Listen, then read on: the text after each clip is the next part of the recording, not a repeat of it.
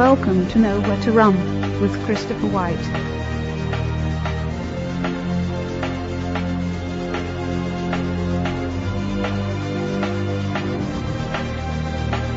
Chris in Tennessee, you're on the air. Go ahead.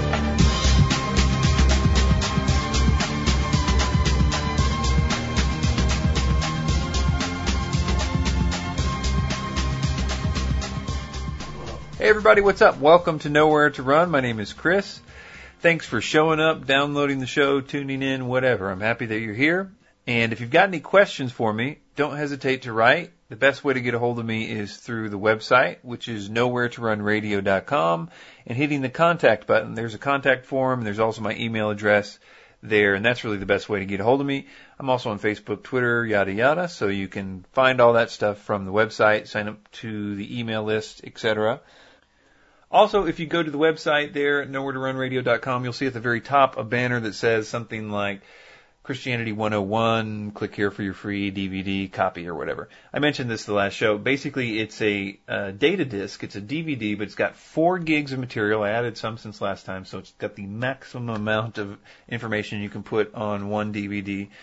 Uh, audio, video, text stuff, uh, all basically can get you from zero to sort of advanced Christianity. And uh, you can copy this stuff onto your computer's hard drive. It works like a flash drive, so you can copy it to a smartphone if you want to, or an MP3 player. Just all kinds of material. And I really, really want to send this out to you, especially for new Christians. Uh, I don't, I'll send it out to anybody, but new Christians is what it's, it's made for especially if you are new in the past, you know, year or two or whatnot, or anybody that wants to know this stuff, that uh, wants to to learn. The idea is to, as it says in the book of Matthew, to make disciples all, of all men, and it's really an important process to to do that. It's kind of like, especially in this crazy false teacher world that we live in, especially a lot of us coming from the new age or the various sort of deceptions that are out there it's really important for us too because you know false teachers exist because well, they're good at what they do. You know, I mean they they use truth and they uh, can get you into all kinds of false stuff, especially as I, I mentioned this in a podcast called um, "Beware the Legalists," but especially for new believers. I mean, they are like you're sitting ducks for all kinds of false teaching. I mean, Satan's like, okay, I lost the war but I am going to win some battles. And you start to get just inundated with all kinds of stuff because you are unable to really refute it or deal with it. You don't know uh, enough of the Bible to say, well, that's not biblical at all. So you, people can cherry pick verses and give you little studies out of context and convince you of any number of things, and they do. And I mean, there's just, it's just a real difficult time. Thankfully, uh, although that happens 99% of the time, uh, almost 99% of those people, uh, 99% of the 99% are not generally sucked into it. Eh, maybe 90%. So anyway, this is for you. Please go to the website, click that banner. It'll take you to a little form. Just fill it out, and I'll send you this uh, DVD specifically and especially for people that have came to know the Lord. Maybe I planted a seed, watered a seed, whatever through this ministry or through anything that I've done, I especially want to send it to you. So please, if that's you, go to the website, click the banner, fill out the form. Let me send you this DVD. Okay, so moving on. Okay, it's been a little while since the last show. I was out of town for a week uh, in Alabama with the in-laws. It was good times. Able to still do a lot of work, get a lot of emails done, work on some stuff and projects that I've been wanting to do. Uh, I got one project out while I was there. It was a just a short video about why we should read the Bible, just in a video format. I'm going to play the audio here in just a second, but it's really better to see the video because I think when you just listen to the audio, it's kind of hard to parse where the scripture ends and the quotes begin and where I'm saying what I'm saying uh, is separated. I mean, it's all good information, but it, it, it helps to see it visually, I think. So go to the website, check out the video, or go to the YouTube channel. But nevertheless, I'm going to play the audio here in a minute. I got the idea when I was doing some research for Hebrews chapter 4, which is what we're going through in verse by verse uh, BibleTeaching.com with Mike Tater. So I was working on that and um, I saw this cool thing that David Guzik had done in his Hebrew for commentary, and he basically was just showing of all the all the things that the Bible does for us. And he made some quotes there, and then he also uh, uh, provided some scripture references. So I basically used that as a template, and then uh, added some additional scripture references, added some additional points, and then added also some uh, um, um, quotes from other people about the Bible, and just sort of ordered them all together and put it into audio, and then made a video out of it. So here is this. It takes, I think it's like 10 minutes or something like that. I could be wrong, but I'll play this and then I'll be back on the other side. God's Word imparts life to us. It is a continual source of life for us. But he answered and said, It is written, Man shall not live by bread alone, but by every word that proceedeth out of the mouth of God. Matthew 4 verse 4. I will never forget your precepts, for by them you have given me life. Psalm 119 verse 93. The Bible is as necessary to spiritual life as breath is to natural life. There is nothing more essential to our lives than the Word of God. Jack Hayford. God's Word brings true health, fruitfulness, and success to the things that we do. But his delight is in the law of the Lord, and in his law doth he meditate day and night. And he shall be like a tree planted by rivers of water, that bringeth forth his fruit in his season. His leaf also shall not wither, and whatsoever he doeth shall prosper. God's word is cleansing. If we take heed according to God's word, our way will be cleansed. Psalm 119 verse 9 and 10 says, Wherewithal shall a young man cleanse his way? By taking heed thereto according to thy word. With my whole heart have I sought thee. O let me not wander from thy commandments. John Aughey said, God brings men into deep waters not to drown them, but to cleanse them. Hearing God's word builds faith in us. Romans 10 verse 17 says, So then faith comes by hearing, and hearing by the word of God. If you wish to know God, you must know his word. If you wish to perceive his power, you must see how he worketh by his word. If you wish to know his purpose before it is actually brought to pass, you can only discover it by his word. Charles Spurgeon. The word of God, when hidden in our hearts, keeps us from sin. Psalm 119 verse 11 says, Thy word have I hid in mine heart, that I might not sin against thee. Proverbs 7 verses 1 through 5 says, My son, keep my words, and treasure my commands within you. Keep my commands and live, and my law as the apple of your eye. Bind them on your fingers, write them on the tablet of your heart. Say to wisdom, You are my sister, and call understanding your nearest kin, that they may keep you from the immoral woman, from the seductress who flatters with her words. D.L. Moody said, Sin will keep you from this book. This book will keep you from sin. The devil himself cannot invent a temptation which is not met in these pages, and all the devils in hell together, if they were to hold parliament and to call in the aid of all bad men, could not invent a device which is not met by this matchless library of truth. Charles Spurgeon. God's Word is our counselor. As we delight in God's Word, it becomes a rich source of counsel and guidance for us. Psalm 119 verse 24 says, Thy testimonies also are my delight and my counselors. The Word of God will stand a thousand readings, and he who has gone over it most frequently is the surest of finding new wonders there. J. Hamilton. God's Word is a source of strength. Psalm 119 verse 28 says, My soul melteth for heaviness. Strengthen thou me according unto thy word. Here then is the real problem of our negligence.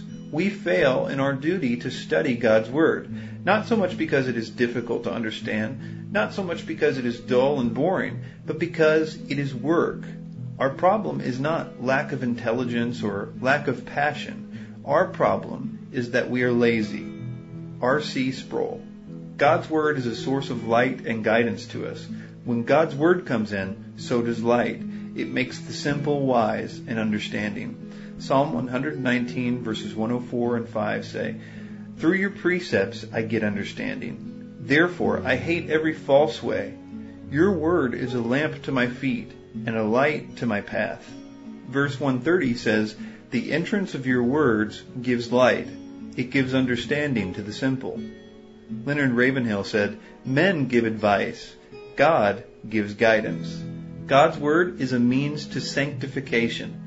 John 17:17 says, "Sanctify them by your truth. Your word is truth." It was God's word that made us. Is it any wonder that his word should sustain us? Charles Spurgeon. God's word gives peace to those who love it. They are secure, standing in a safe place. Psalm 119, 165 says, Great peace have those who love your law, and nothing causes them to stumble. Horace Greeley said, It is impossible to enslave mentally or socially a Bible reading people.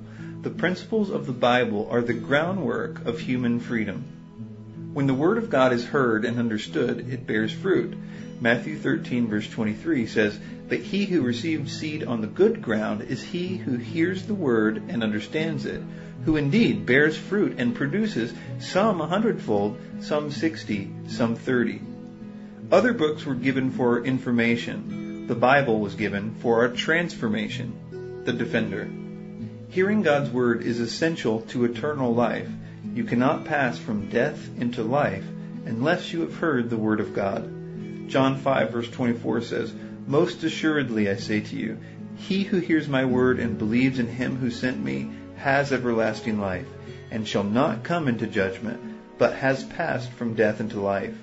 James 1 verse 21 says, Therefore lay aside all filthiness and overflow of wickedness, and receive with meekness the implanted word, which is able to save your souls. 1 Peter 1 verse 23 says, Having been born again, not of corruptible seed, but of incorruptible, through the word of God, which lives and abides forever. No one ever says at the end of his days, I have read my Bible too much. I have thought of God too much. I have prayed too much. I have been too careful with my soul. J.C. Ryle. Abiding in and living in God's Word is evidence of true discipleship. John 8 verse 30 through 32 says, As he spoke these words, many believed in him. Then Jesus said to those Jews who believed in him, If you abide in my word, you are my disciples indeed, and you shall know the truth, and the truth shall make you free.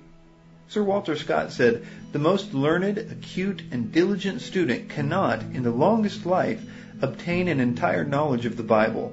The more deeply he works the mine, the richer and the more abundant he finds the ore. The faithful handling of the Word of God gives the ministers of the Word a clear conscience. They know that they have done all that they can do before God. 2 Corinthians 4 verse 2 says, But we have renounced the hidden things of shame, not walking in craftiness, nor handling the word of God deceitfully, but by manifestation of the truth, commending ourselves to every man's conscience in the sight of God. The word of God works effectively in those who believe. 1 Thessalonians 2 verse 13 says, For this reason we also thank God without ceasing, because when you received the word of God, which you heard from us, you welcomed it, not as the word of men, but as it is in truth, the Word of God, which also effectively works in you who believe. The Bible, banned, burned, beloved, more widely read, more frequently attacked than any other book in history. Generations of intellectuals have attempted to discredit it. Dictators of every age have outlawed it and executed those who read it. Yet soldiers carry it into battle, believing it more powerful than their weapons fragments of it smuggled into solitary prison cells have transformed ruthless killers into gentle saints. Charles Colson. The Word of God sanctifies the very food that we eat. 1 Timothy 4 verses 4 and 5 says, For every creature of God is good, and nothing is to be refused if it is received with thanksgiving, for it is sanctified by the Word of God and prayer. The Word of God is not dead. It is living and active and sharper than any two-edged sword. The Word of God can probe us like a surgeon's expert scalpel, cutting away what needs to be cut and keeping what needs to be kept. Hebrews 4 verse 12 says, For the Word of God is living and powerful and sharper than any two-edged sword, piercing even to the division of soul and spirit, and of joints and marrow, and is a discerner of the thoughts and intents of the heart. Professor M. Montecro said, The Bible is alive. It speaks to me.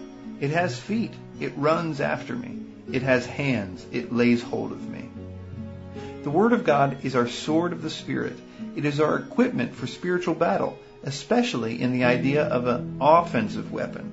Ephesians 6 verse 17 says, And take the helmet of salvation and the sword of the Spirit, which is the Word of God.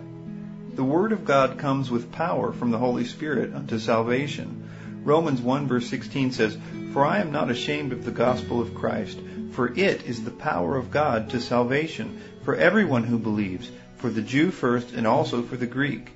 1 Thessalonians 1 through 5 says, For our gospel did not come to you in word only, but also in power, and in the Holy Spirit, and in much assurance, as you know what kind of men we were among you for your sake. Ephesians 1 verse 13 says, In him you also trusted, after you heard the word of truth, the gospel of your salvation, in whom also, having believed, you were sealed with the Holy Spirit of promise. The Word of God is our source of growth. 1 Peter 2 verse 2 says, As newborn babes, desire the pure milk of the Word, that you may grow thereby.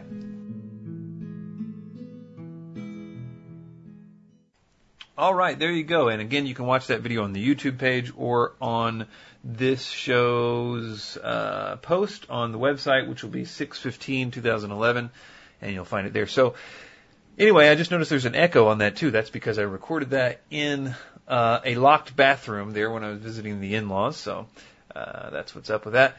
And you know about reading the Bible, it's so important, and I think that that video and audio illustrates that. But one thing that I've noticed recently is I've just received this uh, this thirst for the Word, and it's so seamless now for me to read, you know, chapters and chapters and not think anything of it. Whereas before, I'd be like struggling to read one chapter and fighting falling asleep even in the middle of the day, you know, and just couldn't really read it. Now all of a sudden, I've been it's almost like have been granted this uh, this thirst and and it's something that you can pray for.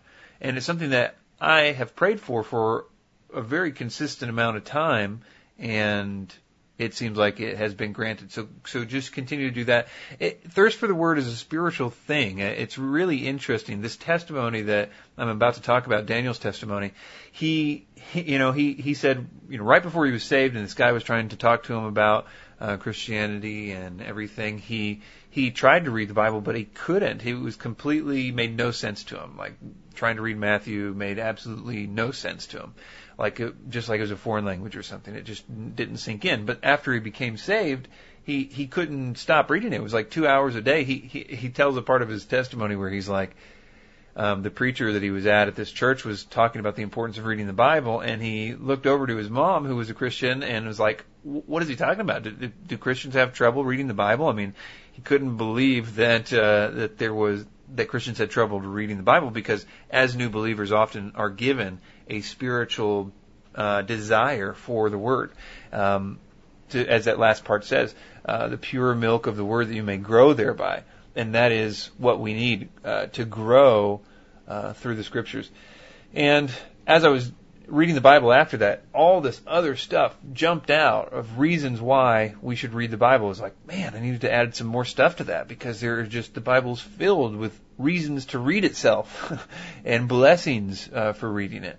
So, anyway, I, I encourage, in, in the notes of that video, I encourage people to to read the Bible. I usually say to people, start with the New Testament. And the reason I say that is because if you understand who Jesus is, you're going to understand the Old Testament when you get to it. I do encourage people to just read through and understand the New Testament.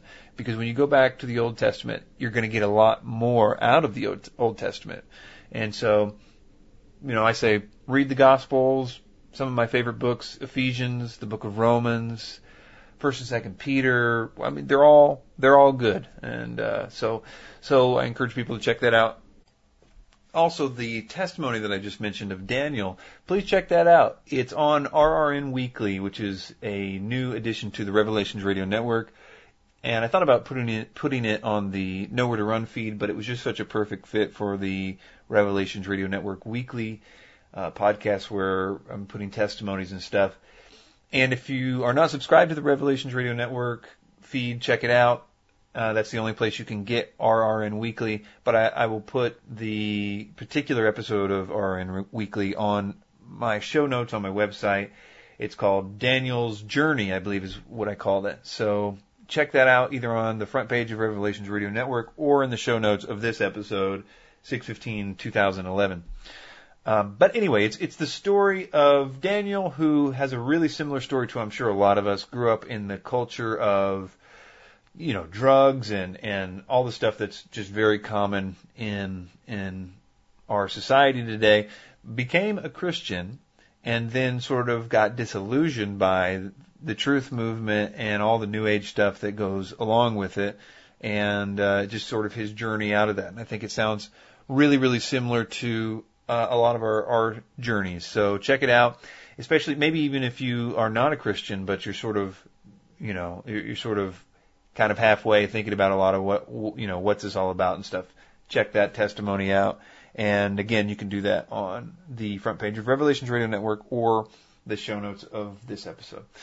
Okay, so that is that, and I want to also talk about the conference that I just attended um, Human Sex Trafficking in America was the name of the conference, I think, and it was about basically that. And I know that sex trafficking sounds a lot like okay, uh, people getting kidnapped and, and sold into um, slavery type thing. And while that is a part of it, the the particular thing that this conference was about, and what the majority of the stuff going on in America is, or at least uh, one of the most visible parts of it is the the plight, if you will, of the prostitute and and that that culture that they're wrapped in, and how much bondage it is, and how hard it is for them to come out of that, and and you know. I was particularly interested in the the culture of the pimp, which is something that we, of course, glorify to no end. Um, there was so much about the the mindset of the pimp, the the training that they get, the books and stuff, and, and and it was so calculated and so cold.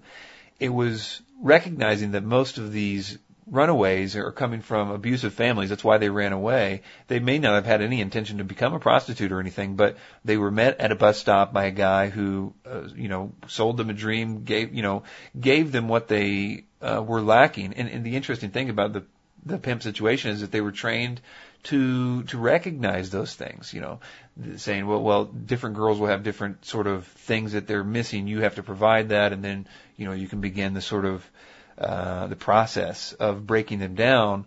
And it was like a cult. I mean, they're it's the same pattern as uh, somebody love bombing somebody into a cult.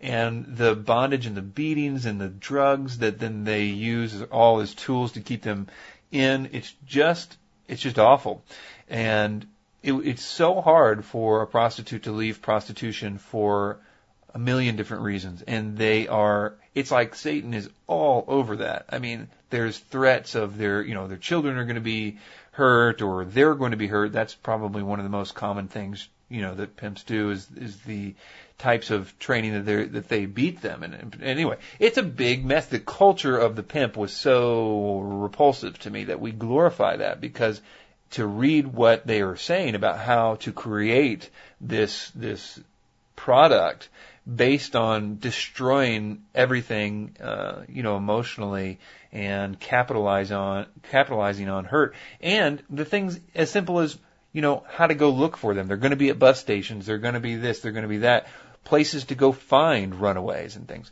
But that's only part of the problem. That happens to be one of the biggest issues here in America, but there is a huge section of this that is kind of the the people that are uh, uh, kidnapped and, and forced to go into uh, genuine slavery, and then sort of the same same things happen at that point. But I'm going to let this uh, wonderful lady named Colette. She's going to. This is an interview that was done and she's going to explain it. It takes about 10 minutes.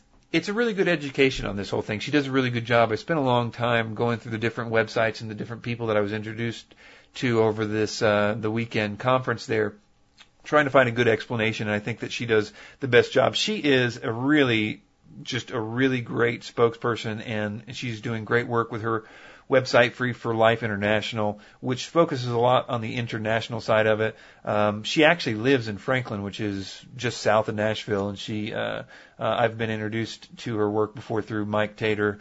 Um, but anyway, so I'm going to play this, and then I'll talk to you on the other side. Human trafficking is uh, the force, fraud, or coercion of an individual um, into a sex act or to sell them into sexual slavery or debt bondage or um, slavery for labor. We primarily in our ministry deal with sexual bondage, but we do also deal with labor trafficking as well. In the United States of America, if you are under the age of 18 and you are being used in a way that somebody is gaining financially um, off of your sexual exploitation, you are automatically a traffic victim in this country. The words child prostitute in the United States of America are an oxymoron.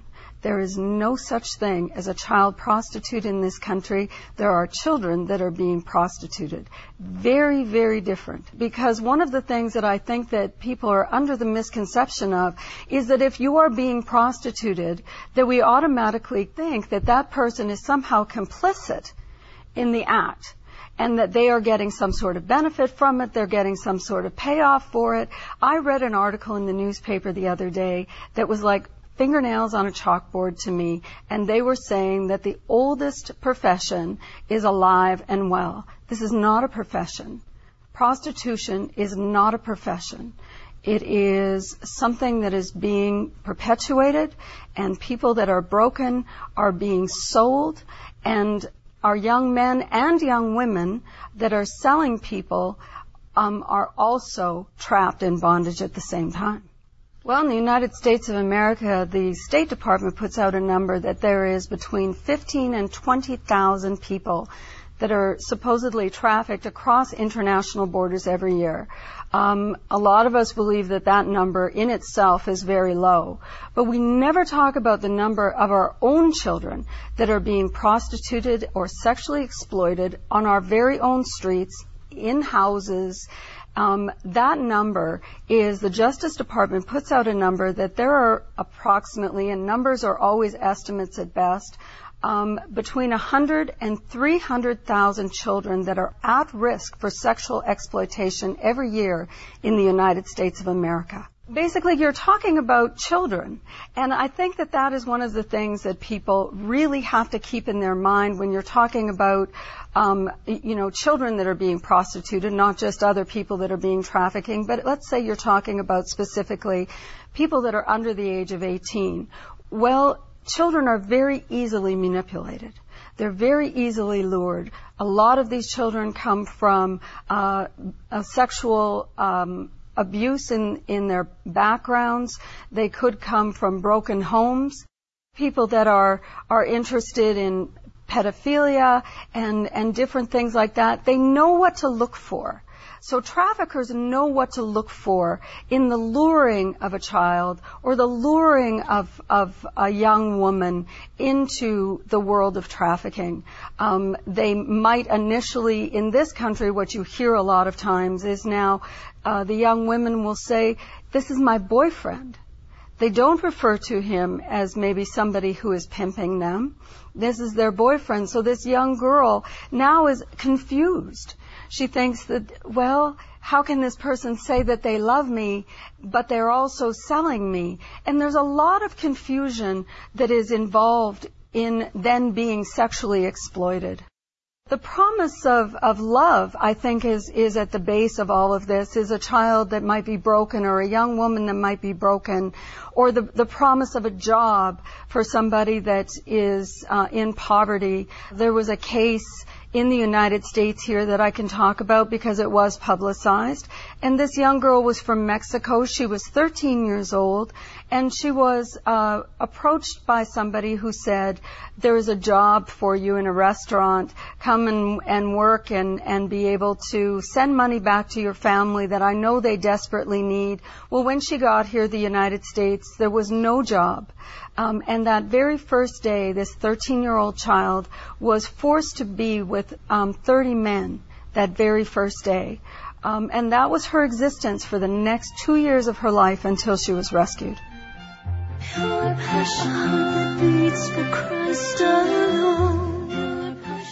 There are an estimated 27 million people that are being sold into slavery right now at this moment as I'm sitting here talking.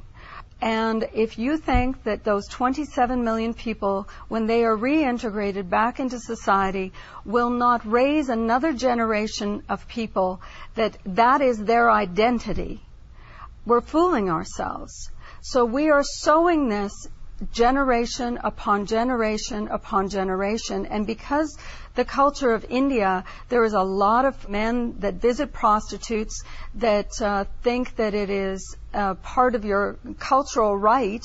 They don't even consider it as adultery. Um, that it becomes perpetuated in that society, and that is why India, I believe, is one of the the, the largest desti- or places where children and young women are being sold into servitude. United States is one of the top 10 destination places in, in, in the world.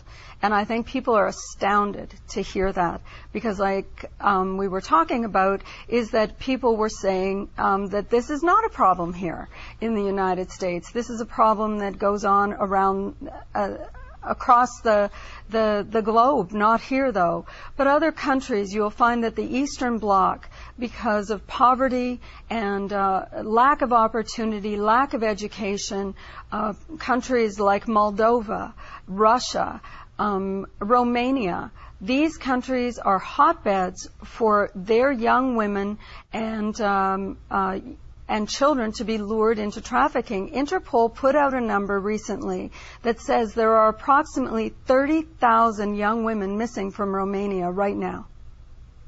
That's astronomical to me. I think to myself, when you, when you think of a number that they estimate there are 13 million children, which that is under the age of 18, being sold into slavery right now at this moment. I think to myself, how is there not a cry from humanity going out around the world. How do you miss 13 million children that nobody is caring enough to be able to jump on board this epidemic? There is law enforcement that is um, perpetuating this here, even in the United States. How you work around that is you build bridges with people that you know you can trust to be able to work with district attorneys, to be able to get the largest sentences that you possibly can for um, people when they are arrested, and that the public just doesn't stand for it anymore. I think that that is one of the things is that the public really needs to get on board this epidemic like they did with the AIDS epidemic. All of a sudden you heard so much about it and people were throwing so much money after it, but you have to remember that this is organized crime at its finest. This is the fastest growing criminal enterprise in the entire world, and there is an estimated $34 billion being pulled down by criminals every single year off the buying and selling of human beings. This is big business. And unless we throw that same kind of money from the public at this problem, then we are going to be very, very hard pressed to be able to uh, get a handle on this. George Bush did enact a law in 2006 um, against trafficking, but having a law on the books sometimes is not enough. People have to force law enforcement to be on the lookout for it. In our state, where I am right now, in Tennessee, we literally just had a, a law put on the books two weeks ago. Um, there is not a law against the selling of human beings in every single state in the United States. And that is, that is like mind boggling. You would think that that would be one of the first things that you would have sat down and, and written buying and selling of people against the law. But that's not the truth.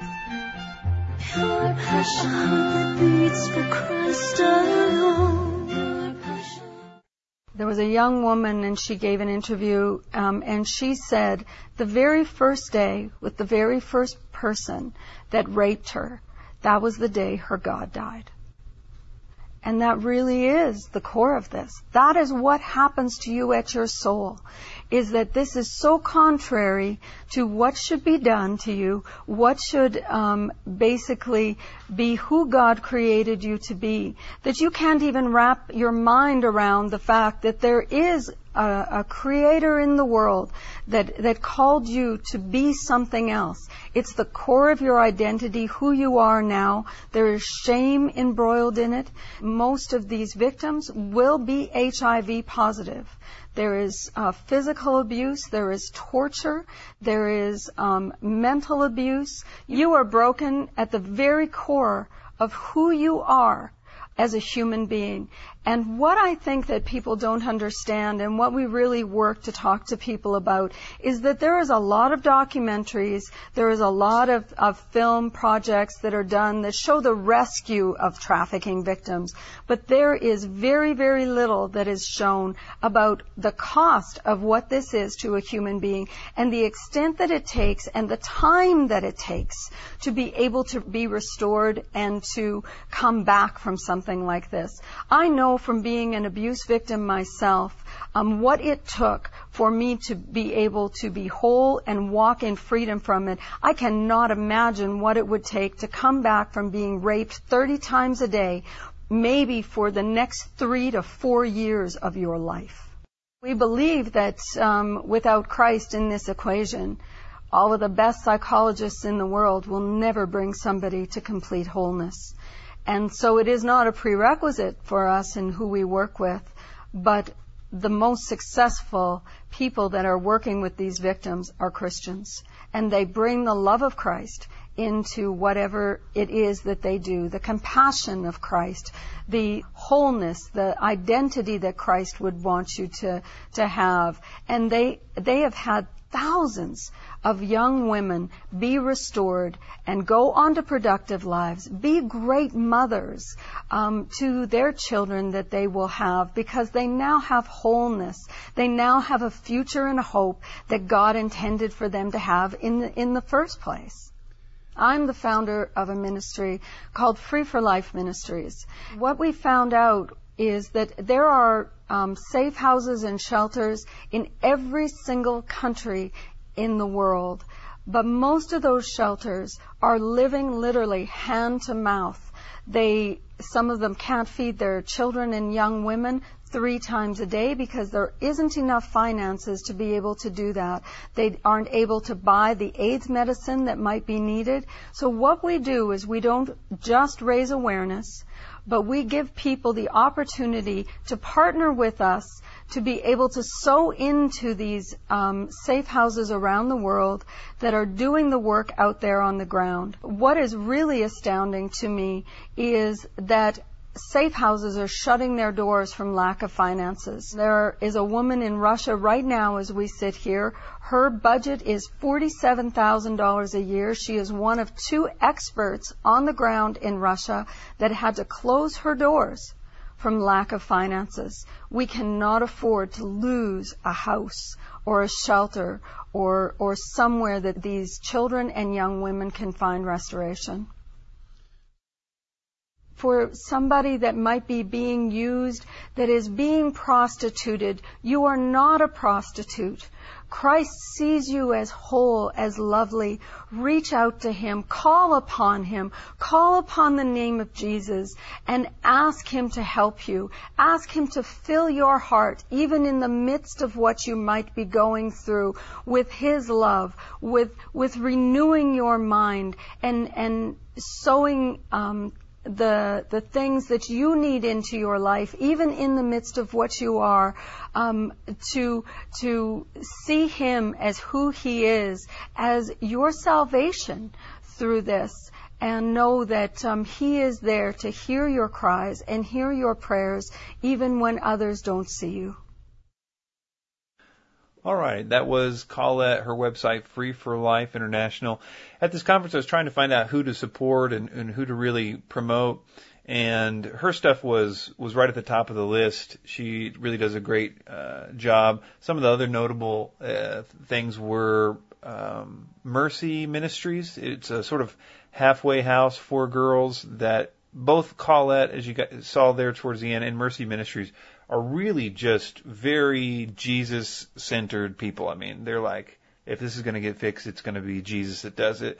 And that's sort of the thing. And they're really, really passionate about it. You can just really tell that's sort of the focus of their, their ministry there. Um, and so those were two of the ones that really stood out.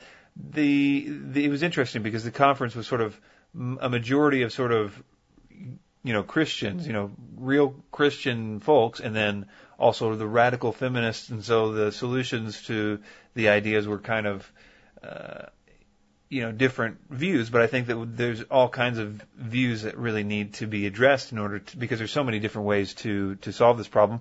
One of the ways is through legislation. The biggest thing I think there is to have uh, prostitutes in no way, shape, or form should be considered the criminal if they're under 18. And unfortunately, that's the case. Is that they're getting sent to jail. They're untrustworthy of uh, cops and everybody else. The laws should be completely changed to to have them obviously be the victim. It doesn't matter why they're in prostitution. If they're under the age of 18, they're considered a sex trafficking victim. As Colette said, that was a uh, a national law that's been passed recently, but there are a lot of things like that legislation that uh, states have yet to recognize, and, and a lot of individual things that need to be done with that. But the other thing that I was interested in is who locally to support because the biggest thing that shows up is that there's not enough places for these people. As as uh, she also said there, we can't afford to lose one place, one bed, not just internationally, but domestically. There's not a lot of those places right out of jail. Uh, that, that that's what they need. They need a safe place to go from the pimps, from everybody else, from jail to the safe houses. And locally, it is very, very difficult to find a lot of places doing that. I, I networked with a woman there who I found was working with the Davidson County Sheriff's Department, and she was head of the division of that transitional thing. And she was a just really great, sold out believer. And she gave me the impression that the sheriff uh, was really, really behind it, and I didn't under, I didn't quite understand if she meant that he was a Christian or not, but she certainly was, and that was her uh, her ministry. And most of what they need is just the basics food, clothing, because when they leave those situations, there's really nothing for them. Uh, uh, out there. So check into that if you feel led to to support in some way. You can check out Colette's uh, site, Free for Life International. That's I think a good one to promote because it does have uh, you know a lot of people can get behind that from an international perspective. One other thing that I wanted to mention on that conference was the the kind of Russ Dizdar connection, right? Because uh, if you know much about Russ's stuff and what he what he does, um, there is this whole other situation that really it, it got mentioned at the conference, but in not overtly, sort of in a sense that you had to know what you were looking for in order to see it. Because I think that there's a, another wider thing going on uh, underneath the surface that's probably a lot more uh, secretive and not necessarily really connected to a lot of the the the pimp culture and stuff like that. And that is the kind of high level child pornography uh, rings and stuff like that. Russ often talks about how um, you know kids are are, are used and, and and videos and pictures and all kinds of stuff are, are taken of these people, and they are involved in a lot of different things, but the trauma is there. There is oftentimes multiplicity that is dissociative identity disorder and things where they don't remember it. Uh, and you know, I'm not going to explain too much. I think that if you, you either know it or you don't, but but one of the issues is that during the conference, one of the testimonies was very very similar to that. It was a girl who I don't I don't believe was healed uh, very much uh, when she told her testimony. You could tell that she was still very much uh, broken on the inside. She was saying that she she wasn't due to you know things like meditation and stuff like that, but it was clear there was a lot of stuff there. But what what her story was was that um, she you know had a normal life. You know she was married. She was a, a doctor at Vanderbilt type thing, or doing research at Vanderbilt, uh, and all this stuff. And she was struggling with a lot of just depression and really really heavy kind of uh, emotional issues. And she checked herself into a psych ward and everything. And long story short, it came out that she was having these sort of memories of her childhood. She remembered her childhood basically as, you know, middle class, upper middle class family, if not uh, sort of higher, well to do family. Parents were well known in the community kind of thing. and you know nothing special, nothing bad, nothing nothing great, um, but nothing bad necessarily. And it started to come out in her memories that she had been abused by her father, and that her father. Uh, there was a lot of money changed hands. Men would come over to the house. There was a lot, a lot of pictures being taken. A lot of uh, basically what is described all the time by by Russ. And all the stuff started coming out. She started dealing with it and dealing with it as best she can through the means that she the, that she used. But what hit me about that was a few different things. And I could be wrong. I'd actually like to interview Russ about this more. There's another individual that I know that I think has a similar situation in which I've long suspected there was um, something like this in their past. They don't remember any abuse, but that's it's very very probable that there was. And anyway, I don't want to go into the details of that. But what I'm trying to say here is that that this idea of not remembering anything about it in your childhood till this lady was 30 some odd years old before any of it started surfacing it, surfacing. And the question is, is that regular dissociation or is that sort of intentional dissociation? And I would submit that there's probably somewhere in the middle. Um, obviously what she described was a network. There was money changing hands. She described her parents as well to do this was obviously being used for child pornography and some pictures were being taken and those kind of things. So there somebody was selling that stuff at a pretty high level, even if maybe her parents were, uh, you know, mother wasn't involved or whatever, but her dad. Um, and I guess what I'm saying is trauma will cause you to dissociate. If you're having traumatic experience as you're uh, when you're a child and something like that, sexual abuse or whatever, it's very common to dissociate a little bit. That is, that you sort of create your own kind of dissociation or multiple personality. Those are naturally created in a sense to sort of, in, in a sense, that that personality retains all of the memories of the bad stuff, and the the the upfront personality doesn't have any memory of that. Now, the question is, was her father um, a handler in any way? Did he program uh, any of this stuff in there? Did he help it along? And the answer is obviously I don't know. But but I think that there is a sense in which somebody doesn't have to be a completely controlled multiple, but but in a sense that there are probably techniques and things that are taught and understood uh, about dissociation at that level and things to keep it buried.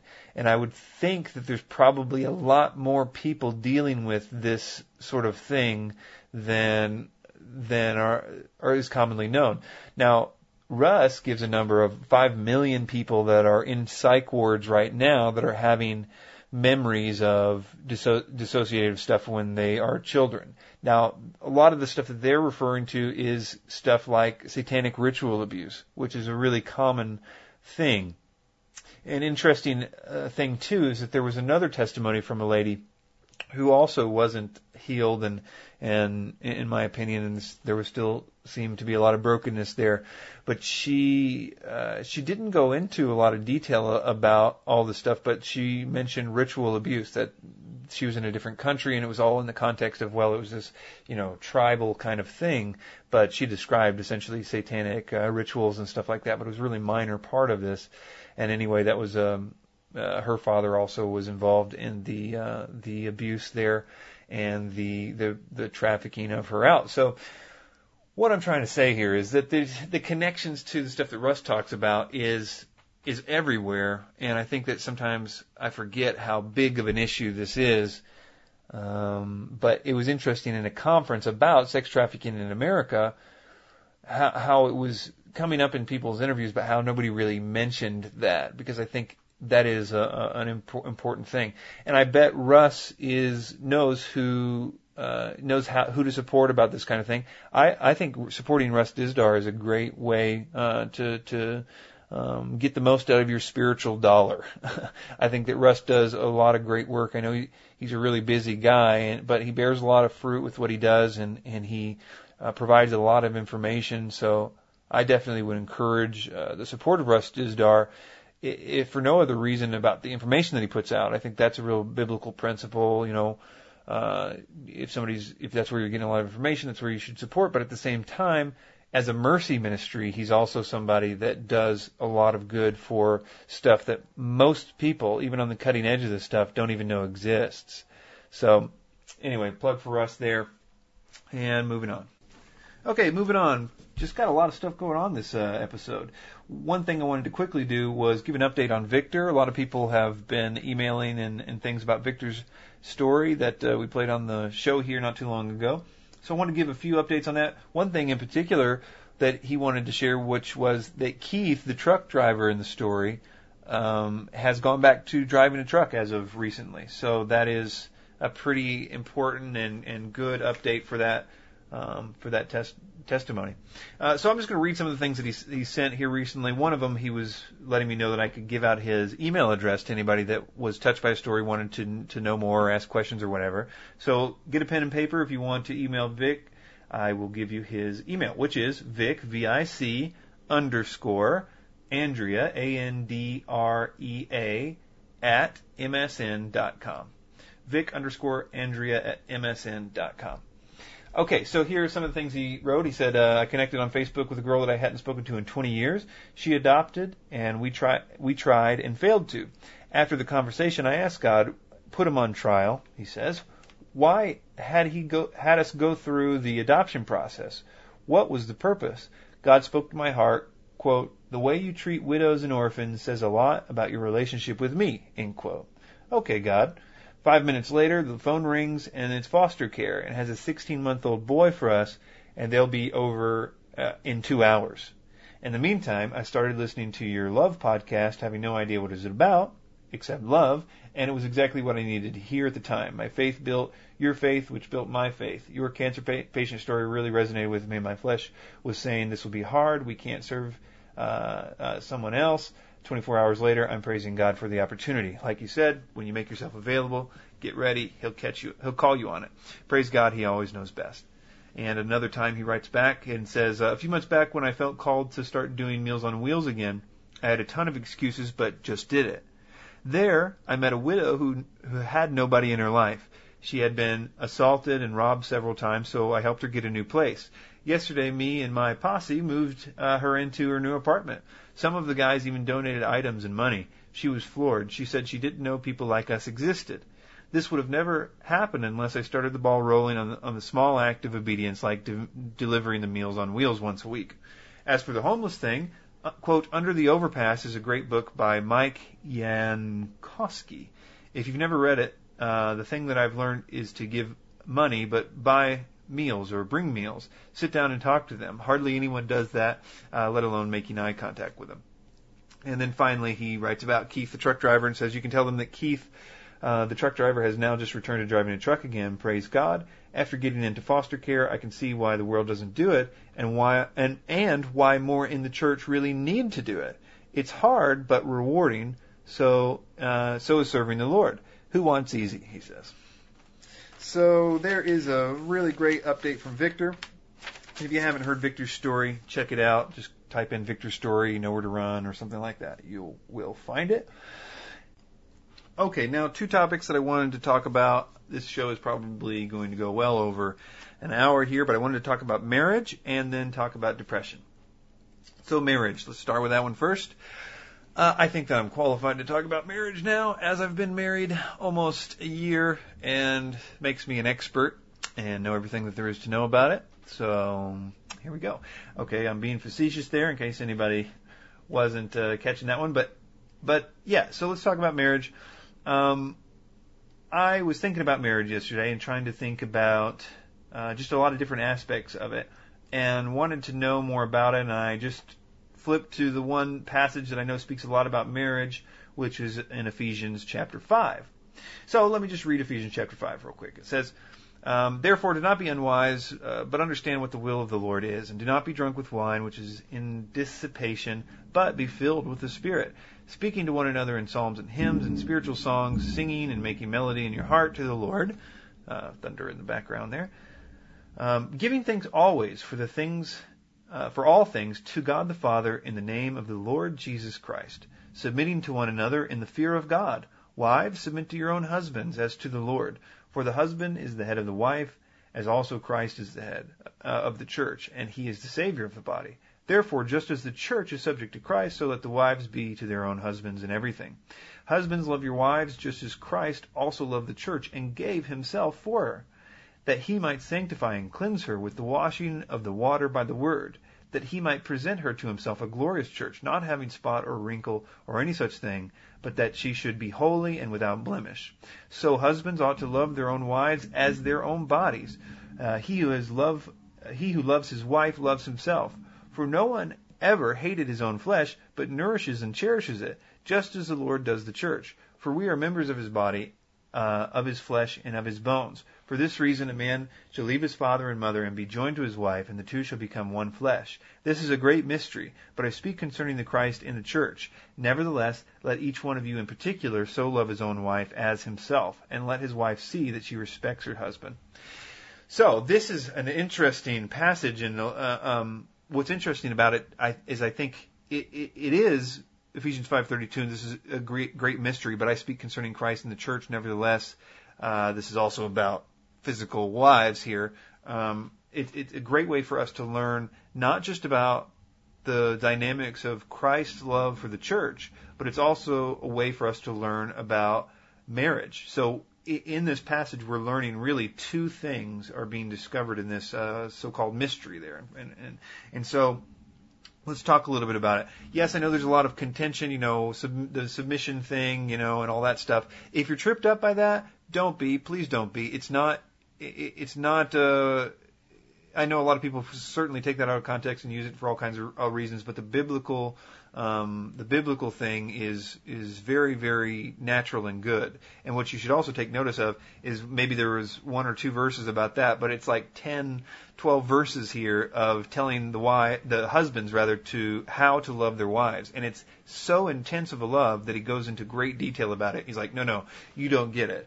And what's interesting too is that the type of love that's being drilled into the husband's head here that he needs to love his wife is agape love, and that's there's lots of different words for love in the Greek. There's philos, you know, which is brotherly love or deep friendship love, the highest available love that one can have for another person in the world, kind of thing. Well, there's also another word that, that that's commonly used for as familial love, uh, the kind of love that parents have for their children and that kind of thing. And then there's eros, or sort of uh, romantic, if you will, love, sort of all the butterflies and that kind of um, thing going on there. And, and, and Paul is essentially assuming that some of those are already present.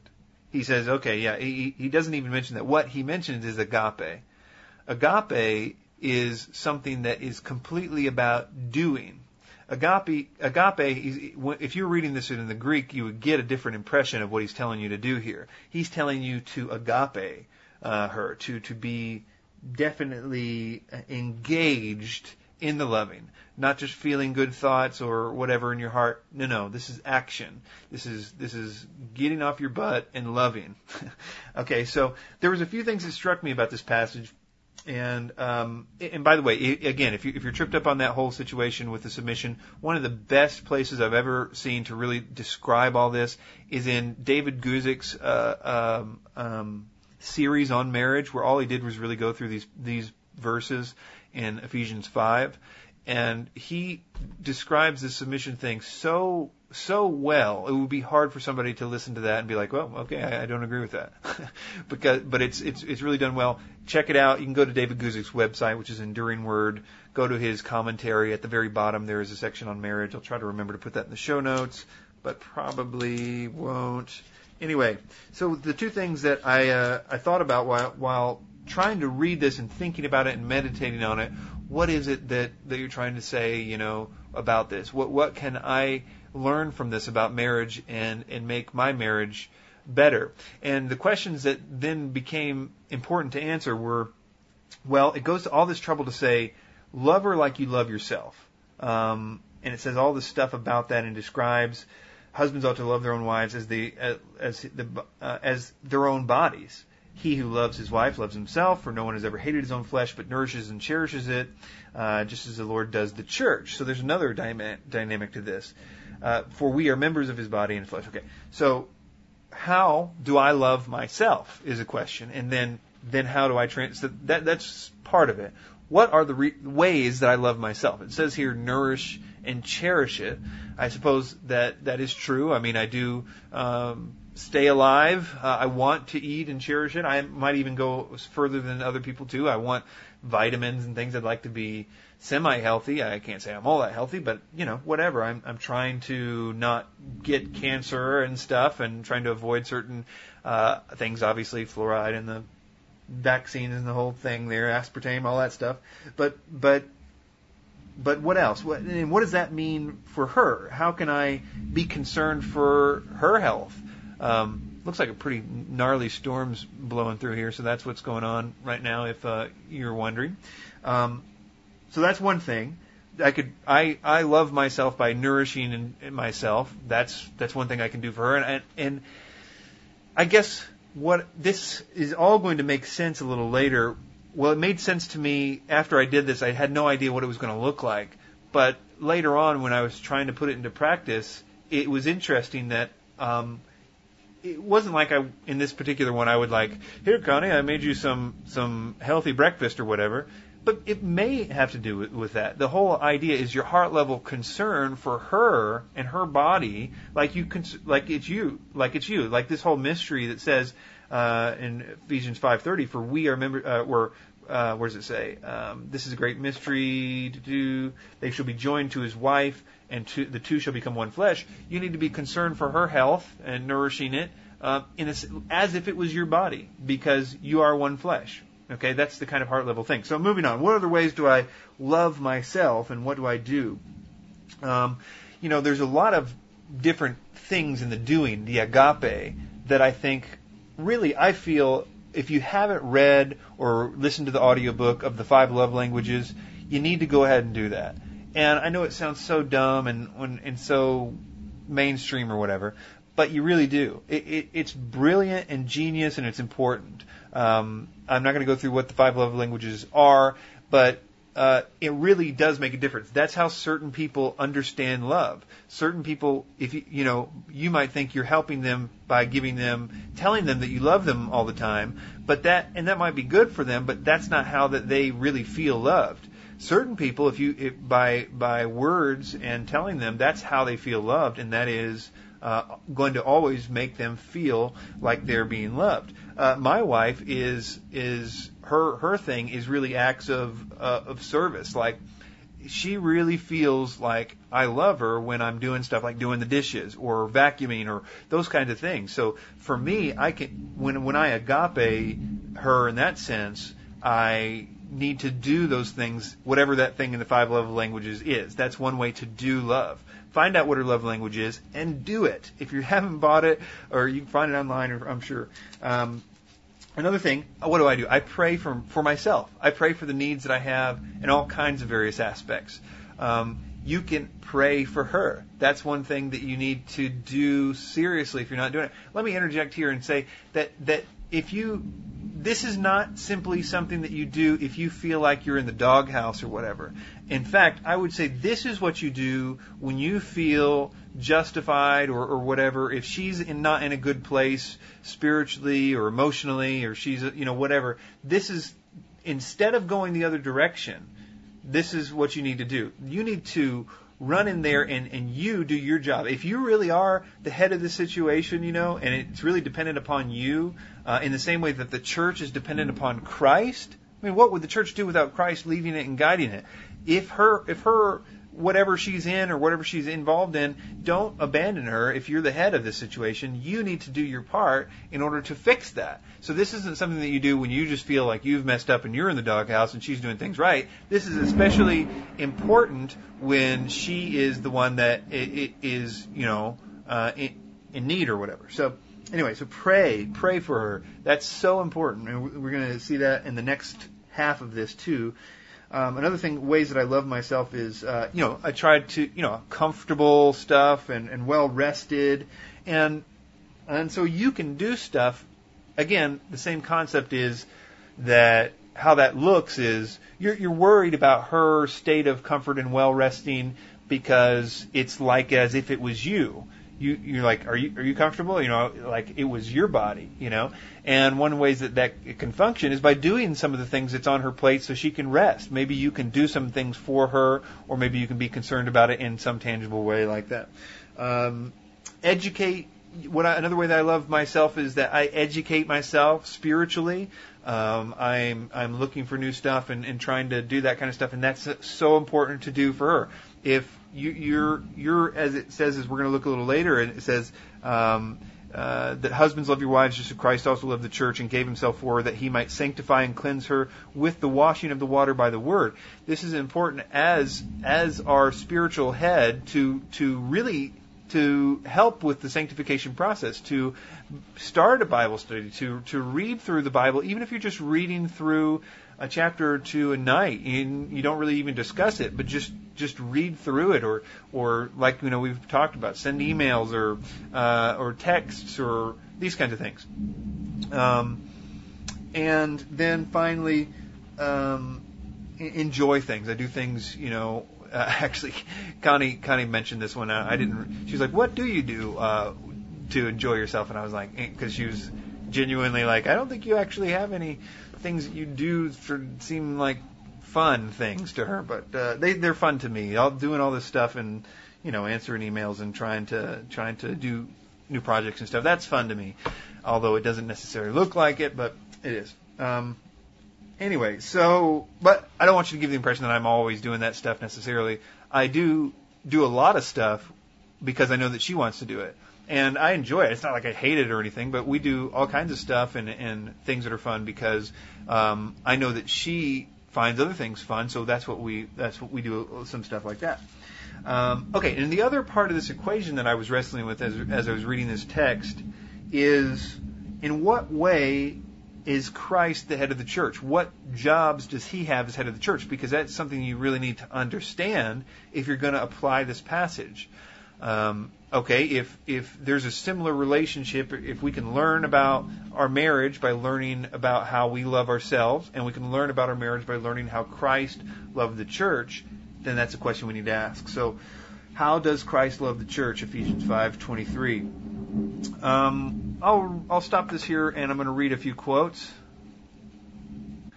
This one is from Charles Spurgeon. I know I'm quoting a lot of Spurgeon and like I did in that video too, but uh, it's a really good quote. It says, "It is possible that some husbands might say, "How can I love such a wife as I have?" It might be a supposable case that some Christian was unequally yoked together with an unbeliever and found himself forever bound with a fetter to one possessed or morose disposition of a froward temper or bitter spirit. He might therefore say, Surely I am excused from loving in such a case as this. It cannot be expected that I should love that which is in itself so unlovely.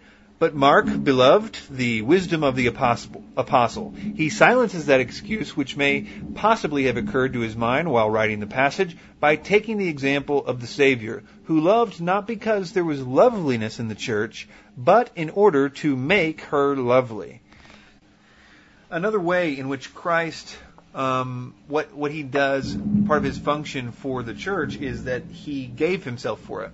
Now, a lot of these things, obviously, there's no sense in which we can give ourselves for our, our wives in the same way that Christ gave himself for the church.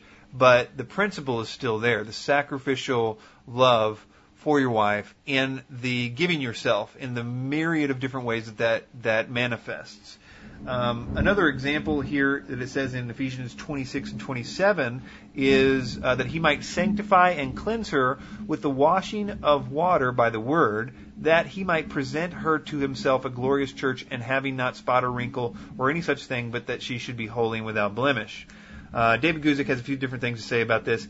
He says, uh, when Jesus gave himself for the church on the cross, it also provided cleansing from every stain sin makes. Since the work of Jesus on the cross comes to us through the word of God and the preached word, and the preached word, it can be said that we are washed of the water by the word.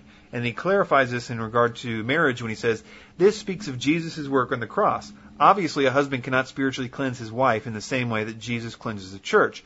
Yet, husbands can take an active and caring interest in his wife's spiritual health. Um, and this is, I think, part of this the sanctification process. If your wife is, um, you know, super super spiritual and, and she's way beyond you, that's awesome. I, I, I think that that's that's great. Uh, but if you know, it, it's part of your job, um, biblically speaking, to help uh, her. I mean, it's not the pastor's job. It's not anybody else's job. It's you should be taking a keen interest. And I don't mean that you need to beat her over the head with the Bible or do anything or, or, or force anything. If you need to be subtle, that's what you need to be. You know your wife better than anybody else. You know that what she's going to accept and reject and how the best way to do it, the best best method to do it. You, it's, it's your job to, even if it's just by living by example, which takes us to another thing in, in, in the way that Jesus, uh, what, he, what his job is and what the way that he's the head over the church. He was also the head in the sense that he led a sinless life. He, he led an example in the sense of his prayer life and how he treated people. He was an example of how we should live. And so, in that sense, also, as head of the family, as head, you need to also be that example. If you've got sin in your life, you need to get after it like it was uh, a, a wartime situation. You need to go into it like a battle, like you are a sin assassin, and you need to step by step clear out the leaven in your house. And uh, the Lord will help you with that. If you turn around from it and you just make a stand, put a stake in the sand, and say, No more, no more excuses, I'm going to fix the situation, then you do that. Because you know what? That sin will cause you to, to, um, uh, you know, it will mess up your prayer life with the Lord. First Peter, I think it's First Peter that talks about um, how our prayer lives uh, are messed up if you don't treat your wife right because your wife is kind of like the daughter of the king, okay? And if you're if you're not treating the daughter of the king right, he's going to be like, okay, you know, you've got to straighten that situation out before uh, before we uh, can can talk about this kind of thing. There's really good audio about that. I'll probably play on the RRN Weekly at some point soon. Um, and so so that's one example. He he he is the example of how we should live, and that's how we can also be for our wives. Also, that he intercedes. Obviously, uh, we, we, read that in several places that Christ is an inter- intercessor. Christ prays for us um, to the Father. He, we have an advocate in Jesus Christ, and that is what we also need to be for our wives. Obviously, she has an advocate in Christ too, but this is important that we have um, help in the in the interceding process. That we pray for her. Just pray for her. If she needs, she needs to be uh, have equal or more time in prayer than you praying for yourself. Even if she's the only thing that you pray for all day, even if prayer's not, you, you know, you're still getting worked on about prayer or whatever. Start with praying for your wife, if nothing else. Um, and then, of course, uh, try to expand that sooner uh, than later. And then uh, finally, he guides the direction of a church. A good church is a bunch of guys uh, reading the Word, trying to find out what it says, and praying to the Lord that the the Lord, as head of the church, will guide the church. They want to know what the Lord wants to do with the church. That's how a, good local body of believers should operate. A good church government is we don't have a, a leader necessarily. Our leader is Christ, we're going to go figure out who, what he wants to do. And so, in that sense, he is guiding the direction of an individual church, uh, fellowship, and the church as a whole. Uh, and he's protecting it. And he, and I think that all those things are, are, we could take this and find the many different things that Jesus does for the church. This is not by any means an exhaustive study. It's just something that, some notes that I jot, jotted down about it. But in that way also, I think you should direct the, the, uh, not in some kind of dictator. I don't mean that at all. I, I just, as far as what we're going to do, and I don't need, just take that stuff completely out. Think of this more in the spiritual direction of stuff. And you need to be a, a leader. And um, I, that doesn't mean that you have some sort of, um, you know, it's not weird. It's not anything. It's just you being a leader. And if you don't know how to be a leader, then learn how to be a leader. There's a great, uh, great guy that did a study on leadership. Um, basically by doing a study of Nehemiah and of Moses. And he's this guy that did all this uh, did all this ministering to the Dallas Cowboys gosh, I can't remember what his name was. If somebody knows what it is, put it in the show notes in the comment section of this episode, 615 2011, or maybe even a, a link to it. I think I, I listened to it somewhere on the uh, uh, uh, iTunes U stuff. Anyways, so check that out. And I guess that's it. So wives um, are important, and you need to love them in doing of it. And, and like I said, when I we did the study and, and tried to like, okay, well, what do I do now? It became pretty interesting about the things that I. It was mainly wrapped up in one idea was um, I'm going to actively try to discover and take care of her as if it was me, like um, you know. Uh, uh, and I think that that sort of makes sense in the practice of it. Although it's it's somehow hard it's sometimes hard to sort of know exactly what this looks like in practice but I think that as you just sort of walk it out it does start to to make sense. So that's that. One other topic that I wanted to talk about is depression. And um, depression is I mentioned basically everything I'm going to mention here before but depression is something that in the past when I've experienced it I've just thought oh well depression is interesting in that you can pray for it to go and it doesn't go. You know, hey Lord, what's up with that? I guess I'm just depressed for some reason. And I tell this story about how um, in this this particular issue I, I'd prayed and nothing you know nothing happened. I was still depressed, and um, I remembered. Well, it was kind of a twofold thing. My wife had sent something. Uh, it was basically Ephesians six twelve. We wrestle not against flesh and blood, but against principalities, um, against uh, against powers, against the rulers of darkness of this age, against spiritual hosts of wickedness in heavenly places. And I realized, okay, well, I'm sure at least part of this is spiritual. It, most of it, whatever, some percentage of it may have to do with whatever situation that was causing it, maybe, you know, my circumstances, whatever it was at the time. But being capitalized on this is certainly something spiritual, and it's something I can do at least of that part of it. And so that having that sort of hit me, and then in addition to that, remembering this thing that Russ Dizdar said one time when he was a pastor at a church and somebody was doing um, uh, a Satanist was there, sort of undercover, did a, a ritual and a curse on him that they believed would kill him, um, and they actually went around parked outside his house because they thought he was going to die, and I guess they were continuing to do rituals on it. And it took him like a day to realize that it wasn't a physical sickness that was bothering him, but a spiritual situation was happening. And he said as soon as he realized that it was a spiritual thing and not a physical thing, he, as he said, he went upstairs to pray it off. And then he came downstairs and it was okay. And it was that whole wondering about what that was like up there praying it off that really made me think, I don't think I was praying like that. I think that whatever he was doing to pray off that curse, was probably more than me throwing up a few prayers to, to God. God, please take away this depression. Thank you, Chris. Um, and so that's what I did. I was like, okay, well, I'm going to go pray this off. And I was quoting scripture, Revelation 21, 22, say, telling Satan, you know, he's over, you know, it's, uh, it's, it's over before he started and telling the demons, you know, go to the abyss and all this stuff, just stomping around and quoting scripture and, and, and all this stuff. And lo and behold, it went away. Now that worked for that one. I'm not sure if it'll work in every case, but I do know that you should try. you should at least try. And I'm sure there's lots of books about Christian biblical ways to beat depression or whatever. And other than prayer, I think that the one of the most undersold cures for depression in the Bible is in Isaiah 58. I read this in I think the last podcast or the podcast before, but I think I'm going to read it again. The first five verses of this uh, chapter are talking about sort of false fasting and false, you know, wailing and sackcloth and ashes and how that's really not acceptable to the Lord. I mean, if if your heart's in the right place, but there's a lot of was apparently a lot of that sort of false religion going on.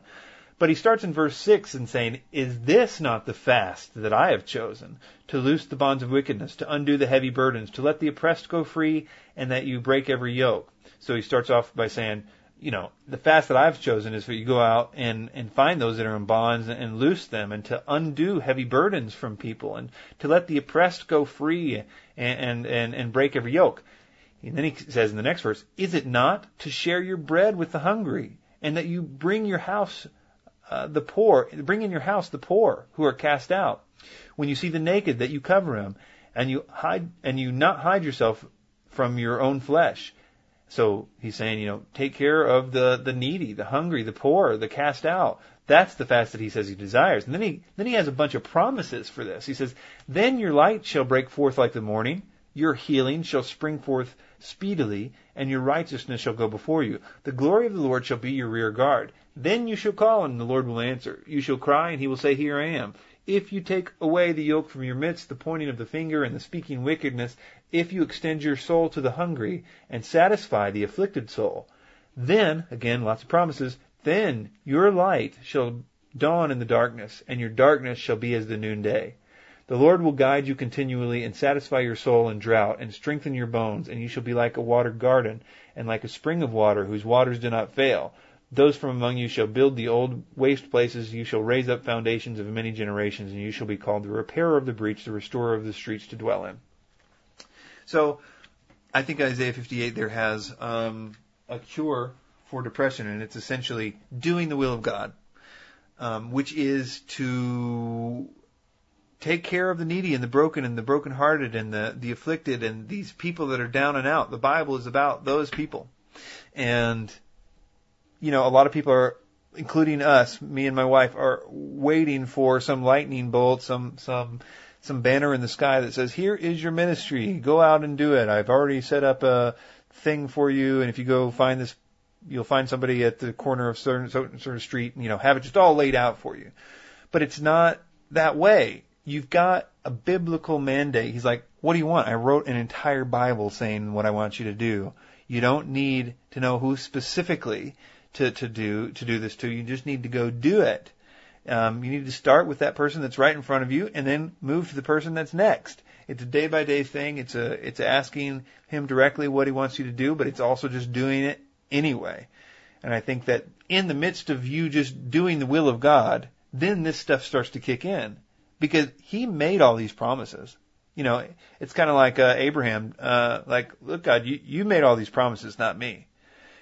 And that's the situation there. He made all these promises. If you want to enjoy them, if you want to be, you know, the beneficiaries of them, then start doing it. You don't need you don't need a, a, a lights in the sky or a marquee telling you where you need to be specifically. So anyway, on a recap here, um, check out the Bible video that's on the front page. Go download Daniel's testimony, uh, also in the show notes. Check out the conference, visit Colette's uh, site stuff there. Uh, also, marriage, depression, and what was the other thing I wanted to remind people about? Oh yeah, the Christianity 101 DVD. If you're a new believer or an old believer, whatever, whoever, if you want one of these DVDs, please go to the website, click the banner, and um, just fill out that form, and I'll send you one right out. Thanks for everything. Thanks for your support. It really means a lot to me, and it keeps the wheels turning over here. So, uh, thanks, and I'll talk to y'all later. Bye. Thanks for listening to Nowhere to Run. You can download all of the archives to this show and others I've done for free at nowheretorunradio.com. Your prayers and donations are needed and appreciated. You can partner with me to reach many more people with discipleship, apologetics, and the gospel. Go to Nowhere to Run Radio to help support this ministry. Thanks for your time.